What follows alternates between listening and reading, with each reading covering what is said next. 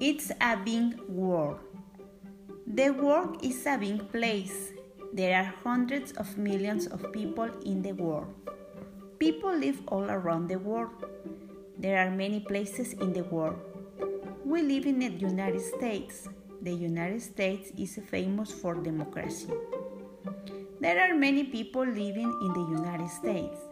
People from the United States come from different places in the world. Canada is another place in the world. Canada is known for its clean air. England is another place in the world. People speak English in England. People in England have accents.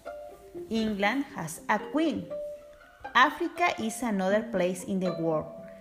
Africa has wildlife.